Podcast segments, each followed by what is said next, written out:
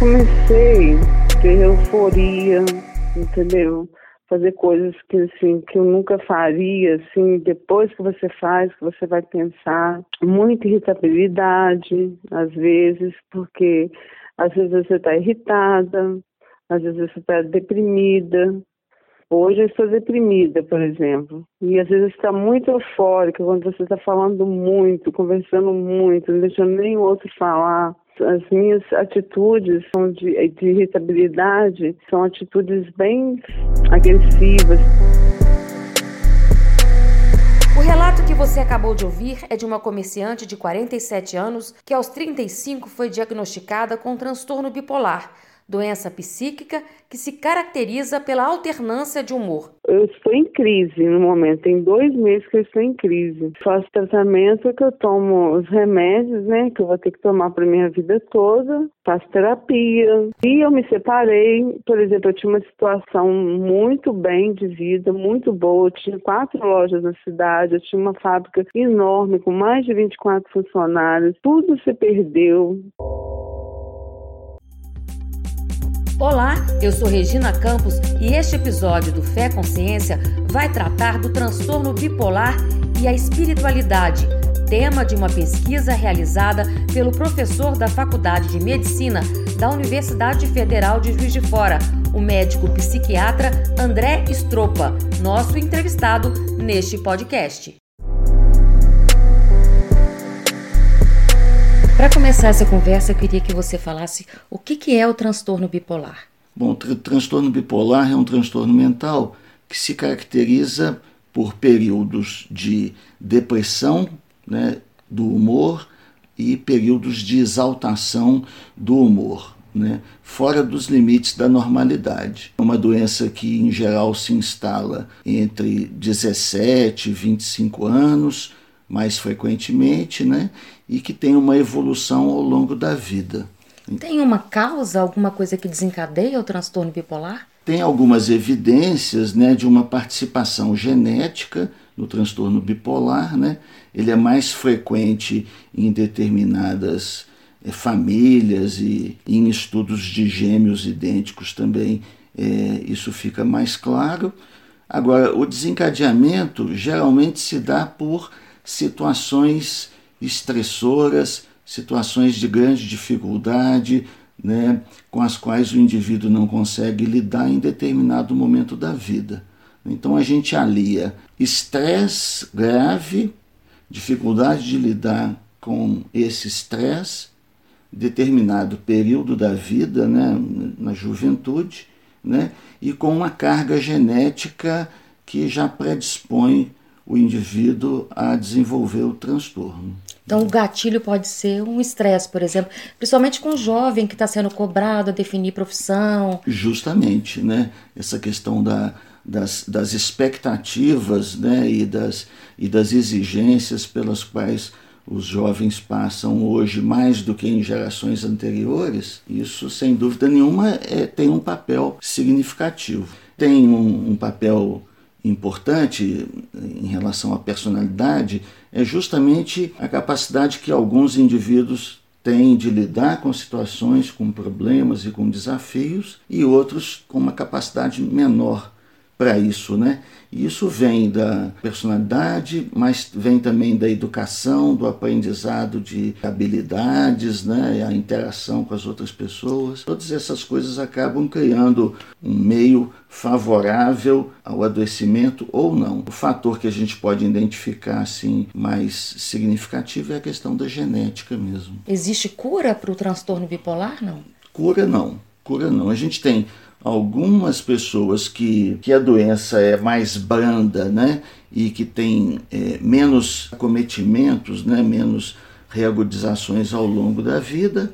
E tem outros em que a doença é mais, é mais grave, né? E aí você tem uma vida muito marcada né, por essas variações, por esses períodos de, de sofrimento, de adoecimento é, pelas quais a pessoa passa. Né? E a medicação tem que ser para sempre? A pessoa é dependente do, do remédio para o resto da vida? É, para transtorno bipolar, normalmente a gente usa como tratamento né, três estratégias, fundamentalmente. Né? A primeira delas, que são os, os estabilizadores de humor, e, e, eles, e esses são usados continuadamente ao longo da vida. A outra é a psicoeducação, né, que a gente trabalha com a pessoa que é portadora da doença. É, a gente trabalha a questão do conhecimento da doença, informação a respeito, né, e estratégias é, para lidar com situações de dificuldade e a questão da psicoterapia, que pode ajudar o indivíduo a aperfeiçoar suas habilidades em lidar com situações de dificuldade ou mesmo de superar determinados momentos de dificuldade na sua vida, né? Eu já saí de casa, já saí de casa várias vezes, já fiz coisas assim que você não tem noção, horríveis mesmo. Né? Mesmo com a medicação, é, ainda tem essas, esses altos e baixos, tem crises então? Às vezes sim, sim, sim. A, a medicação, na realidade, os estabilizadores de humor vão reduzir significativamente tanto a ocorrência das fases de depressão ou de, ou de euforia, né, como também a gravidade, a intensidade. Mas frequentemente eh, as pessoas percebem naqueles períodos né, uma certa oscilação, uma certa mudança da, da motivação, do ânimo, do envolvimento com as coisas, da atividade social. A grande maioria dos, do, das pessoas se beneficia enormemente com o uso dos estabilizadores de, de humor, mas algumas variações ainda ocorrem na maioria dos pacientes. É difícil a gente ver alguém que é, tenha um transcurso assim completamente estável ao longo da vida. Né? Agora, se a pessoa tem uma tendência genética a desenvolver o transtorno bipolar, o que, que ela deve fazer para não acionar esse gatilho e a doença se manifestar? É difícil não se aborrecer, é difícil não se preocupar, né? É, porque essas situações elas são proporcionadas pela vida mesmo, né? É é, é, muito difícil que você consiga viver evitando qualquer tipo de conflito, qualquer tipo de dificuldade, né? Muito difícil. Ainda mais nos tempos atuais em que a competitividade, o individualismo, né? a redução é, da sensação de suporte, de apoio, né? essas coisas acabam expondo a gente a, a situações de vida né? com as quais nós temos maior ou menor capacidade de lidar, né? E algumas situações são mais relevantes para algumas pessoas e para outras menos. Então acaba que fica muito difícil você evitar do ponto de vista dos estressores é, sociais pelas quais a pessoa, a pessoa passa. Acho que a, a melhor estratégia seria fornecer a todas as pessoas, ou principalmente aos jovens, né, uma maior capacidade de lidar com situações adversas, né? E sem dúvida nenhuma que um mundo mais fraterno e menos individualista e competitivo teria um papel importante né? na questão da eclosão dos, dos transtornos mentais como um todo, né? porque acaba que a maioria deles tem esse componente, né? tem esse componente da, do estressor, do estresse, né? das dificuldades de Eu tenho 36 anos. Eu era vendedora, mas agora eu tô afastada do mercado de trabalho. Eu fui diagnosticada com transtorno bipolar há mais de 10 anos. É uma doença bem, bem difícil, bem triste. O que eu sinto é péssimo, porque um dia aquela euforia louca, parece que você, que você é um super-herói, que você pode tudo. É uma mistura de, de euforia com ansiedade, é uma coisa louca. A irritabilidade é muito grande, muito grande. Eu não tenho controle, eu não tenho controle sobre essas, esses sentimentos. E às vezes isso acontece sem motivo algum, nada é bem complicado. Um dia eu, eu quero fazer mil coisas, outro dia eu não quero fazer nada, eu quero ficar deitado na minha cama sem tomar banho, sem ver ninguém, sem fazer nada.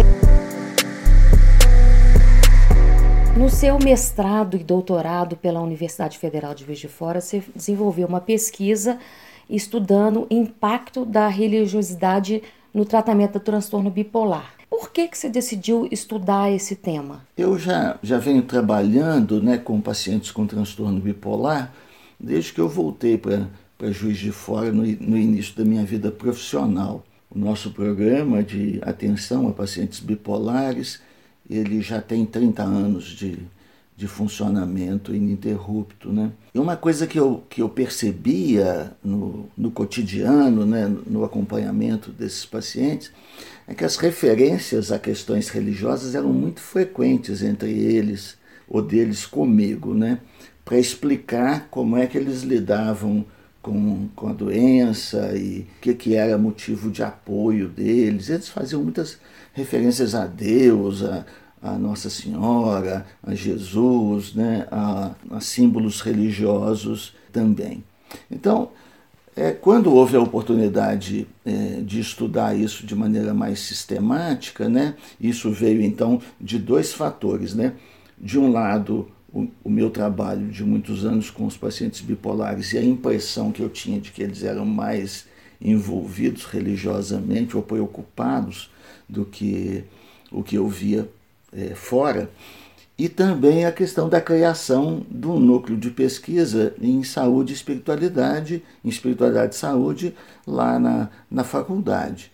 Então, em razão dessas duas situações, né, a gente acabou se interessando por investigar essa questão da religiosidade entre os bipolares de uma forma mais sistemática. Né? Qual foi o método utilizado para fazer a pesquisa? Inicialmente a gente convidou os pacientes bipolares né, que estavam no programa né, para participarem do, do estudo. Isso na época criou-se alguns critérios de inclusão e isso resultou em 168 pacientes ou 164 pacientes é, em tratamento em condições de participar do, do estudo. E a gente foi investigar com eles, né, quer dizer, além das condições é, sociais, dos aspectos é, pessoais, a gente começou a investigar a questão do envolvimento religioso, do tipo de envolvimento religioso que eles tinham e da relação que isso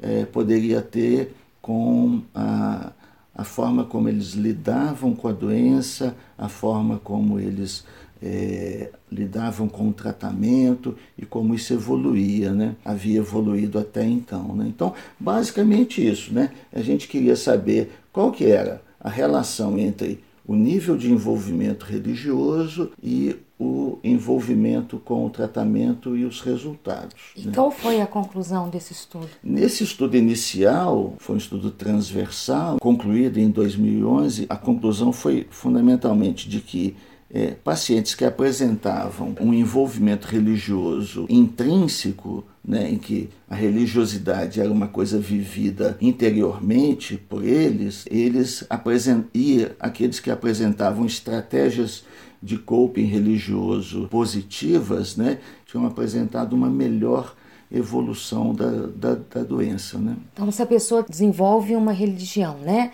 se ela tem uma religião e ela pratica essa religião, isso é. repercute positivamente no tratamento da doença, seria isso? Isso, é. A gente, quer dizer, porque na realidade a gente usou escalas de, de envolvimento religioso, né, que falavam, essas escalas mediam quatro coisas, né? Mediam ah, o que a gente chama de religiosidade organizacional, que é a frequência que o indivíduo vai à, à sua religião, ao templo, né, ao local, né, do exercício da sua fé, a religiosidade privada, que é a, a, a vivência, a experiência de, de rezar em casa, de, né, de ter determinadas manifestações é, pessoais é, a nível privado, e a religiosidade intrínseca, que é justamente a convicção religiosa, a crença na importância da sua religião. Foi uma pesquisa longitudinal ao longo de dois anos e quanti-qualitativa. Então, tem uma parte quantitativa e uma parte qualitativa em que a gente aprofunda mais alguns aspectos mais importantes, né? que justamente aqueles relacionados com é, o papel da fé para o indivíduo no lidar com a sua doença, a questão da aceitação e da influência do seu líder religioso em relação à sua doença e também da comunidade religiosa na qual o paciente está inserido, né? E de que forma, qual o papel que essa, essa comunidade teve na sua doença e ao lidar com os seus sintomas, né? Então, nesses três aspectos, o que foi muito relevante foi justamente o relato, né, da grande maioria dos pacientes que foram questionados a respeito do papel é, que a fé teve de apoio, de suporte, de estímulo, de força para lidar com a adversidade das crises e, e do tratamento. Um outro aspecto que eu achei que foi relevante, na época a gente tinha uma crença muito grande que determinadas denominações religiosas se opusessem e desestimulassem o tratamento psiquiátrico. Né? E, no entanto, o que a gente viu a partir do relato dos nossos pacientes foi de que era muito raro essa ocorrência, né? Ela é muito interessante. Os pacientes acreditavam que havia uma interferência negativa de determinadas denominações religiosas em relação ao tratamento, mas não a dele, sempre a dos outros. O que a gente viu na realidade é que a grande maioria dos líderes religiosos apoiavam é, o paciente no seu no seu tratamento, no tratamento da sua doença. E foi muito comum também, muito relevante, né, a participação da comunidade religiosa na vida desses pacientes, tanto no suporte nos momentos de adoecimento, quanto também é, na inclusão, né, na, na vida compartilhada que esses pacientes tinham na comunidade. Bom, a gente avaliou então o nível de envolvimento religioso deles, né?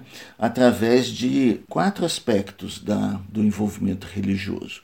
A religiosidade organizacional, que é a frequência com que o indivíduo vai ao culto, a religiosidade privada, que é a frequência, né, o envolvimento que ele tem a nível é, privado, pessoal, na sua casa, né?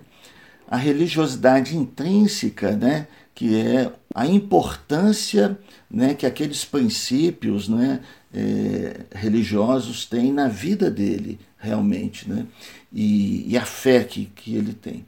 E, a, e o coping religioso, que é justamente a forma como ele lida, que ele usa a sua fé para lidar com situações é, de dificuldade na sua vida. Por exemplo, tem uma pessoa que vai sempre à igreja, ao centro espírita, ao que for.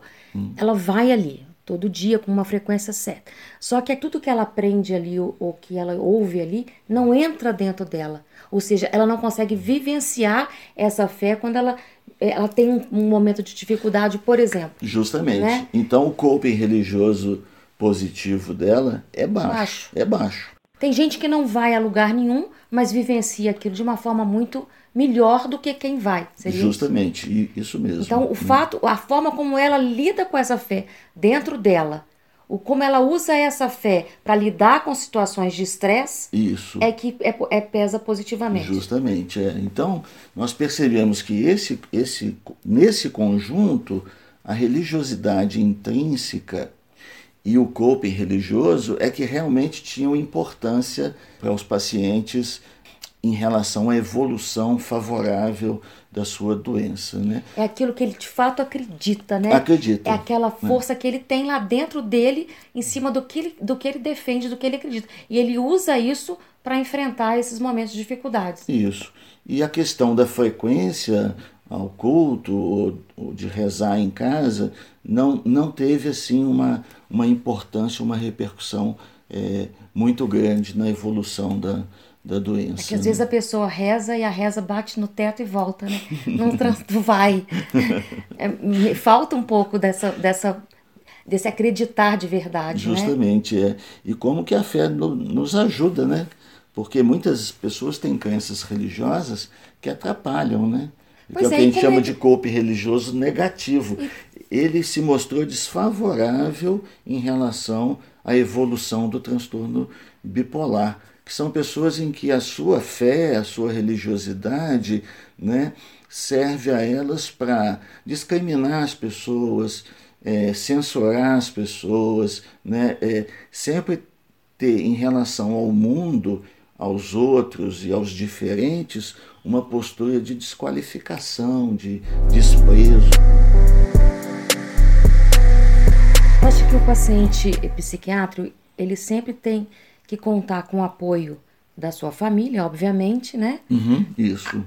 As lideranças religiosas do, do, núcleo que ele faz parte também é importante? Sim, muito importante. Agora, os profissionais de saúde que lidam com ele também precisam entender essa, essa, essa espiritualidade desse paciente, respeitar isso, e, de uma, de uma certa isso. maneira, até é. É, tirar alguma informação que possa ajudar o paciente nessa questão. Né? Justamente, né? é, Quer dizer, é, em relação aos profissionais de saúde, a gente tem, em geral, mais frequentemente duas posturas, né? A, daquele que acredita, né, que tem uma religião, que tem uma fé, né? E a gente quer justamente que ele utilize isso em benefício do seu paciente sem proselitismo religioso, quer dizer, sem tentar convencer o paciente de que a tal religião, a sua fé é mais importante ou mais correta, né, do que as outras, né? E do profissional de saúde que não acredita, que não tem uma fé, não tem uma crença, né, de que ele respeite a crença do paciente, no sentido de que aquilo é um, um, um instrumento importante né, para o paciente para lidar com a doença e com as situações de dificuldade com as quais ele, ele vive. Né? Agora, para a gente encerrar, Sim. como médico psiquiatra, professor, pesquisador em espiritualidade, você pode afirmar que a, a espiritualidade ajuda a combater ou até aliviar os sintomas de todas as doenças psiquiátricas? Eu acho que sim. Eu acho que, quer dizer, na medida em que isso é uma crença genuína dentro da pessoa e que ela é utilizada de forma positiva, não para discriminar as pessoas, não para censurar, não para excluir, né? Sem dúvida nenhuma que a gente pode dizer que aquilo, que a fé, o envolvimento religioso, seja ele qual for, porque não existe um melhor e um pior, né? Existe aquele adequado a cada pessoa, de escolha livre de cada pessoa, eu acredito que, que seja relevante, que seja importante em qualquer transtorno mental e mais além disso, eu acho que para qualquer pessoa, desde que isso seja uma crença, é, uma convicção é, genuína, né? Quando eu paro, quando eu consigo focar naquilo ali, eu sinto Deus dentro de mim, sabe? Eu sinto muito assim eu sinto bem, sim, eu sinto muito bem. Eu, eu, choro, eu extravaso, eu falo com Deus como se Deus fosse meu amigo. Eu abro, eu, eu conto os meus problemas para Ele como se Ele tivesse sentado aqui do meu lado e eu falando com Ele. Eu choro, eu, eu, eu questiono, enfim, mas com certeza absoluta. É, se a pessoa abre o coração dela para Deus, para Jesus, e pede com fé, com certeza ela ela melhora, sim. Isso eu falo do fundo do meu coração, da minha alma. Chegamos ao final de mais um episódio do Fé Consciência, o podcast do NUPS, o Núcleo de Pesquisa em Espiritualidade e Saúde da Faculdade de Medicina da Universidade Federal de Juiz de Fora. Agradecemos às duas pacientes que gravaram seus depoimentos para este programa e ao nosso entrevistado, o médico psiquiatra André Estropa. Você também pode participar através da nossa página no Instagram, arroba Fé Consciência, ou por e-mail, féconsciência.podcast.gmail.com.